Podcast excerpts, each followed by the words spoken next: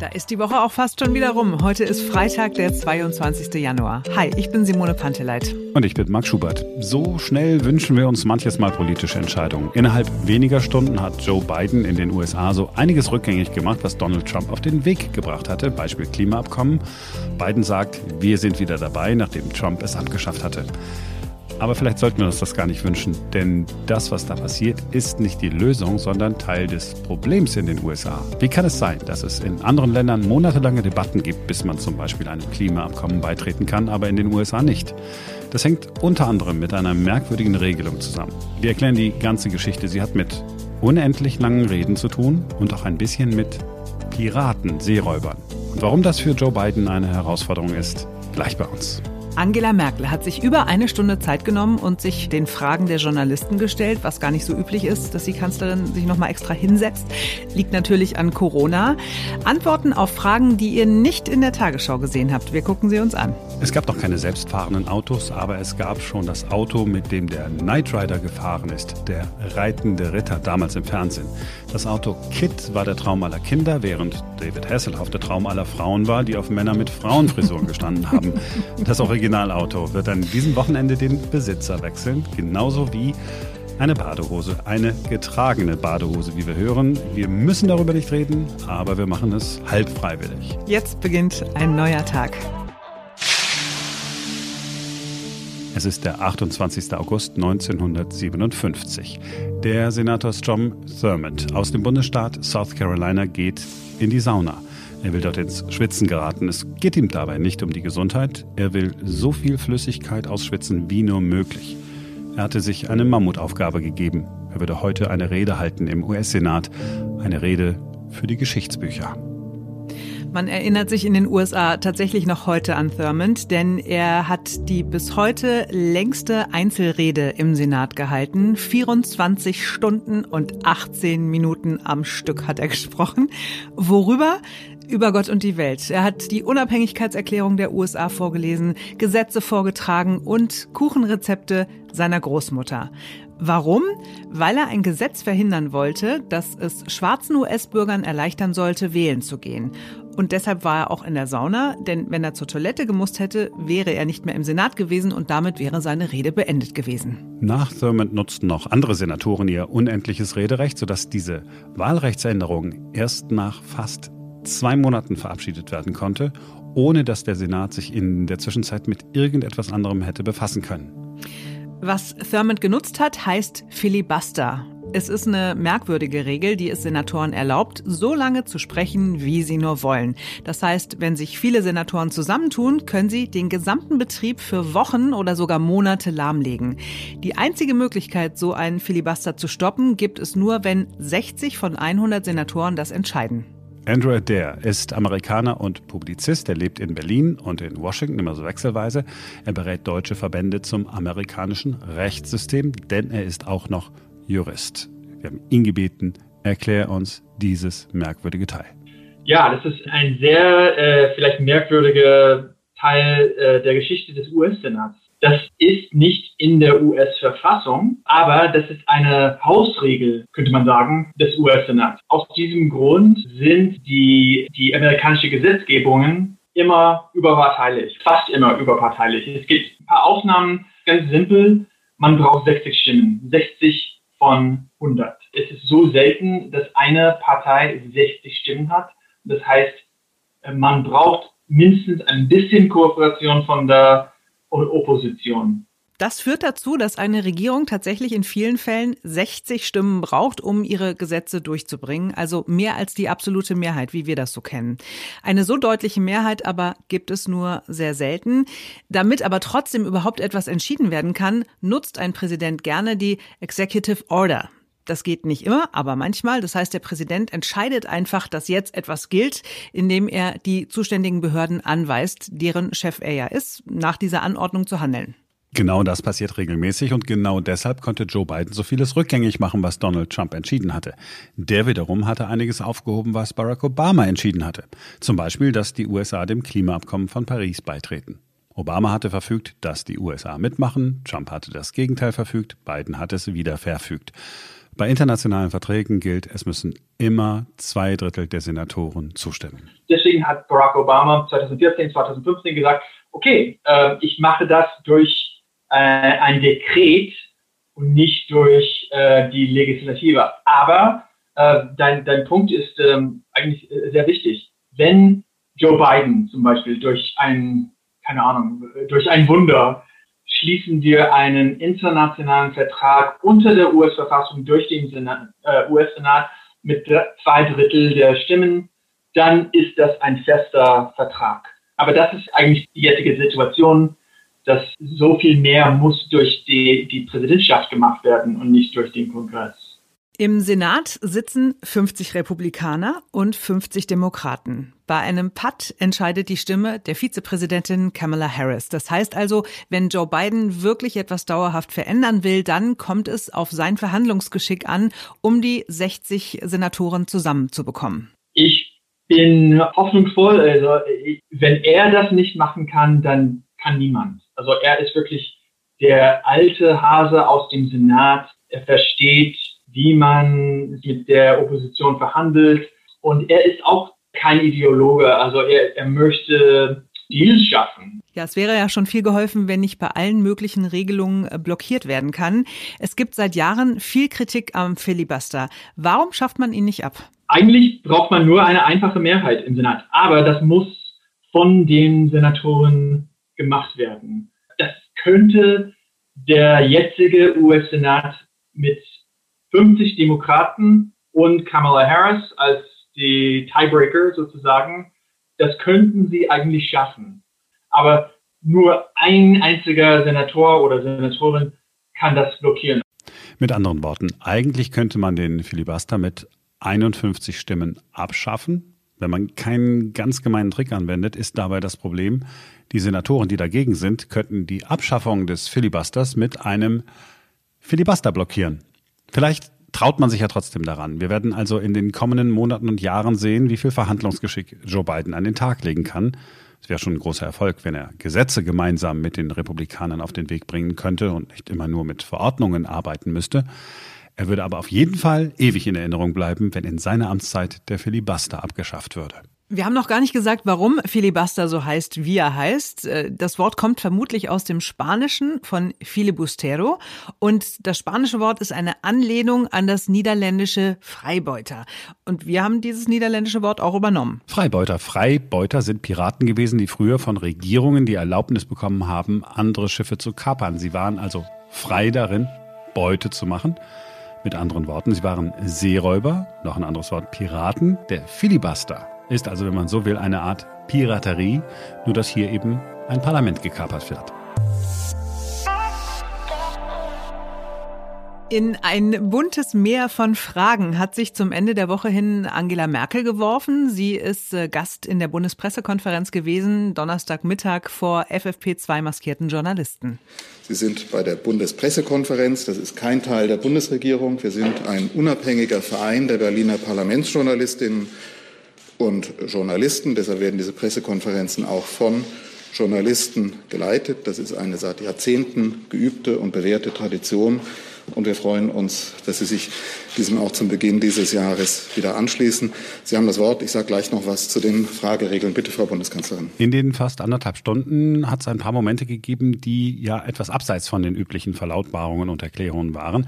Eine der ersten Fragen hat sich bezogen auf die Entscheidungsrunden, wie die am Dienstag mit den Ministerpräsidenten und Ministerpräsidentinnen. Ich schätze diese Zusammenarbeit, auch wenn sie manchmal mühselig ist, auch wenn sie uns viel Zeit kostet. Wenn es Verdruss vielleicht manchmal gibt äh, bei den Bürgerinnen und Bürgern, dann hat das auch etwas zu tun, wenn wir mit unterschiedlichen Stimmen sprechen. Deshalb ist mein Ansinnen als Bundeskanzlerin wirklich möglichst viel Gleichklang hier zu haben. Und ich kann nur sagen, ich schätze diese Zusammenarbeit, auch wenn sie nicht immer völlig äh, einfach ist, aber das ist halt unsere, unser Beruf. Merkels Gemütszustand ist weiter von Interesse geblieben. Sie wird gefragt, ob sie es wegen Corona inzwischen bedauert, vor vier Jahren nochmal kandidiert zu haben. Ähm, also bedauern tue ich das nicht, weil Politik, und das ist ja auch das Faszinierende, darin besteht, dass Sie ins Büro kommen und nicht wissen, wie der Abend aussieht. Und so konnte man sich äh, im Jahr 2015 zur Silvesteransprache nicht vorstellen, was uns mit der Migration ähm, an Aufgabe gestellt wird. Und so konnte ich mir bei der Silvesteransprache 2007 nicht vorstellen, dass wir in eine wahnsinnige Finanzkrise hineinschlittern. Und äh, jetzt ist eben diese Pandemie da. Und äh, das ist manchmal anstrengend, aber das ist einfach auch das, was den Reiz ausmacht. Es klingt ein bisschen nach Politik-Junkie. Ja, voll. Sie hat es auch kurz mit Humor versucht, aber so einen Merkelschen Humor, der ist sehr subtil. Wenn man nicht genau hinhört, bemerkt man ihn nicht. Man könnte auch sagen, der ist deutlich zu subtil für uns alle. Sie ist gefragt worden, welche Einrichtungen mit dem Ende des Lockdowns zuerst wieder aufgemacht werden sollten. Auf Rang 1 der Öffnung stehen Kitas, Schulen. Das ist, glaube ich, politisch völlig unstrittig. Aber danach wird es natürlich nicht ganz einfach. Ich würde mal sagen, aus praktischen Gründen müssten wir dann bald die Friseure rannehmen. Ähm, und, ähm, aber das ist jetzt mehr anekdotisch, aber es geht natürlich dann um den Einzelhandel. Ja, also ähm, den Humor hat äh, keiner verstanden. Es soll aber den einen oder anderen äh, gegeben haben, der wenigstens gelächelt hat. Es soll ein mildes Lächeln gewesen sein. Ich jedenfalls fand es nach dem fünften Hören, als ich es verstanden hatte, wirklich echt eine sehr, sehr coole Antwort.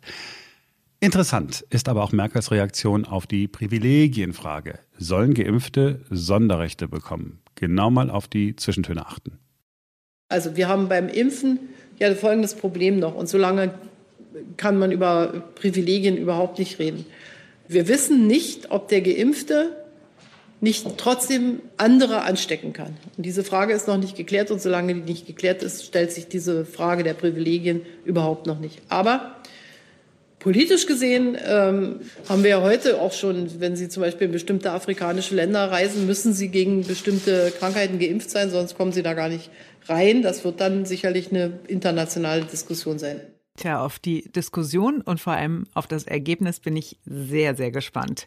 Zum Schluss gab es eine Frage, die in der Journalistenblase ganz wichtig erscheint. Sie hat kurz für Tumult gesorgt, weil der Fragesteller schon eine Frage gestellt hatte und das nun seine zweite war.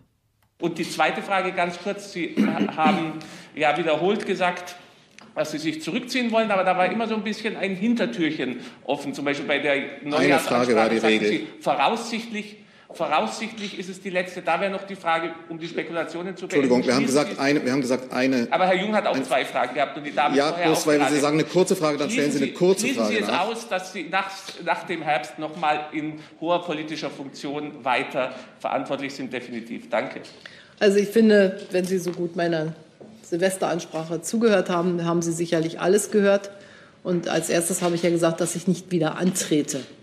Punkt. Als Kanzlerin? Ja weder als Bundestagsabgeordnete noch äh, für das Amt der Bundeskanzlerin. Und dann habe ich gesagt, voraussichtlich im Blick auf die letzte Regierungsbildung, ich wünsche mir aber, dass die nächste Regierung, Regierungsbildung super schnell vonstatten geht. Aber das hatte ich mir 2017 schon gewünscht. Und dann hat sie bis, ähm, äh, hat sie etwas länger gedauert.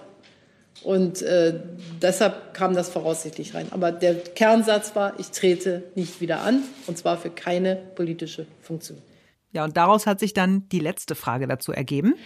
Eine ganz persönliche Frage. Sie haben gesagt, dass Sie die Legislaturperiode zu Ende regieren, so wie es kommt. Aber mischt sich da nicht auch ein bisschen Erleichterung dann auch rein? Ein letzter Januar, ein letzter Februar, die letzten EU-Gipfel, die letzten Ministerpräsidenten. Können Sie da befreiter jetzt runterregieren? Eine ganz neue Kombination von Regieren. Durchregieren hatten wir ja schon. Also Ihr Wort würde ich mir nicht zu eigen machen. Nein. Meine Perspektive ist äh, mitten im Leben und möglichst äh, vernünftig regieren.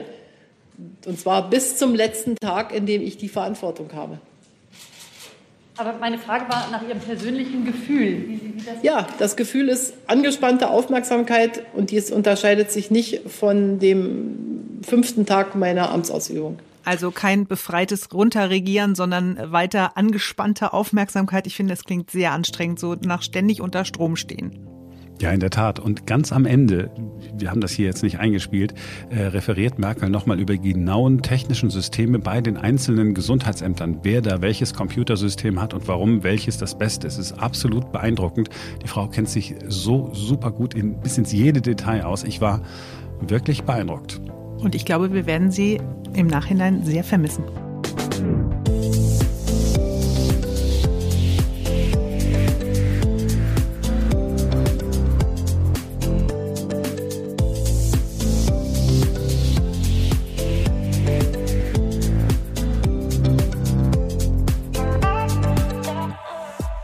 Wir haben ja gedacht, da braucht wohl jemand Geld, als wir von der Auktion gelesen haben, die im Auftrag von Sänger, Schauspieler, Gesamtkunstwerk David The Hoff Hasselhoff durchgeführt wird und die in wenigen Stunden zu Ende geht.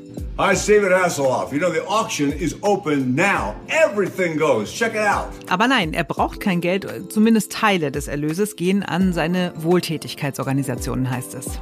Genau das würde ich auch behaupten, wenn ich so eine Auktion machen würde. Es kommt deutlich besser an, wirklich. ja, für zwei Organisationen muss man dazu sagen, setzt sich David Hasselhoff tatsächlich seit Jahren ein. Das steht in fast all seinen Lebensläufen. Einmal Camp Baywatch, die machen Sommer- und Sportcamps für Jugendliche aus schwierigen Verhältnissen. Und Race for Life, das ist eine Kampagne, die weltweit Geld für schwerkranke Kinder sammelt. Simone, dies ist ein Insiderwitz. Die Foundation für Recht und Verfassung. Vielleicht kriegt die ja das Geld aus der Auktion. Aha. Foundation für Recht und Verfassung waren ja sozusagen die Chefs von David Hasselhoff in der Rolle des Menschen, der Kit gefahren ist, das Auto. Ah, okay. Ich bin erst bei Baywatch eingestiegen.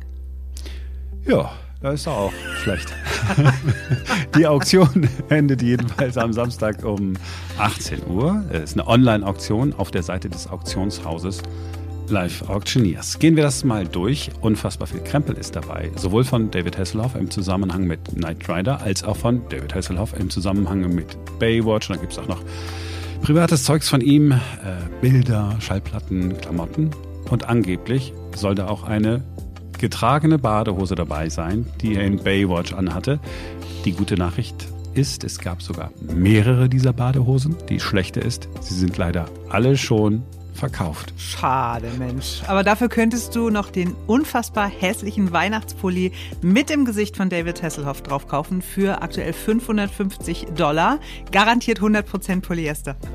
Also ich hätte diese Polyester-Perücke genommen, die er immer aufhat. ja, die, da hätte ich gesagt, das, das wäre ist echt gewesen. Haar. Es ist echt Haar. Das Highlight der Auktion ist natürlich das Kultauto Kit. Der kommt. Knight Rider.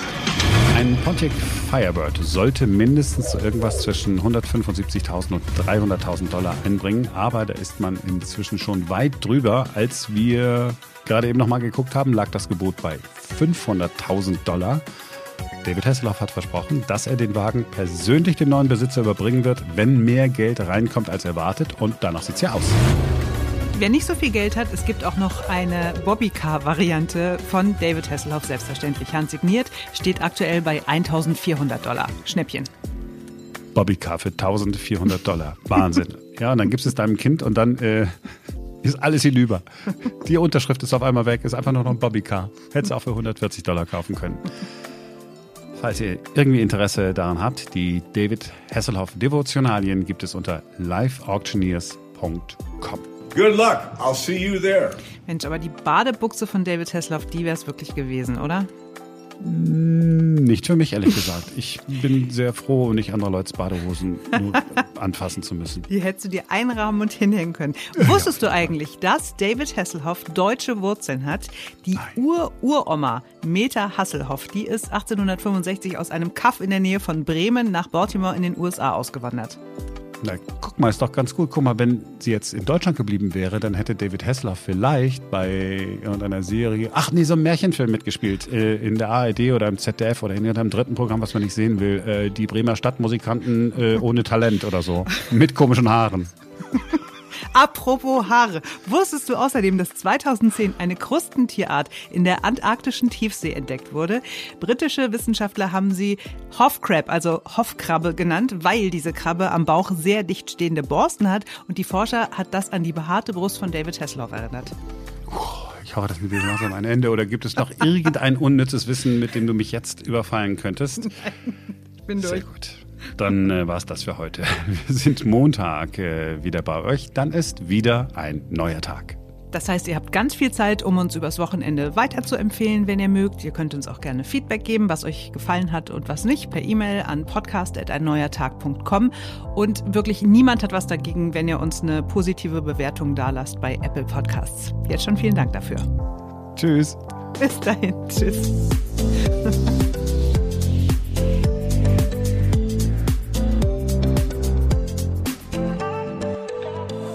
Freibeuter.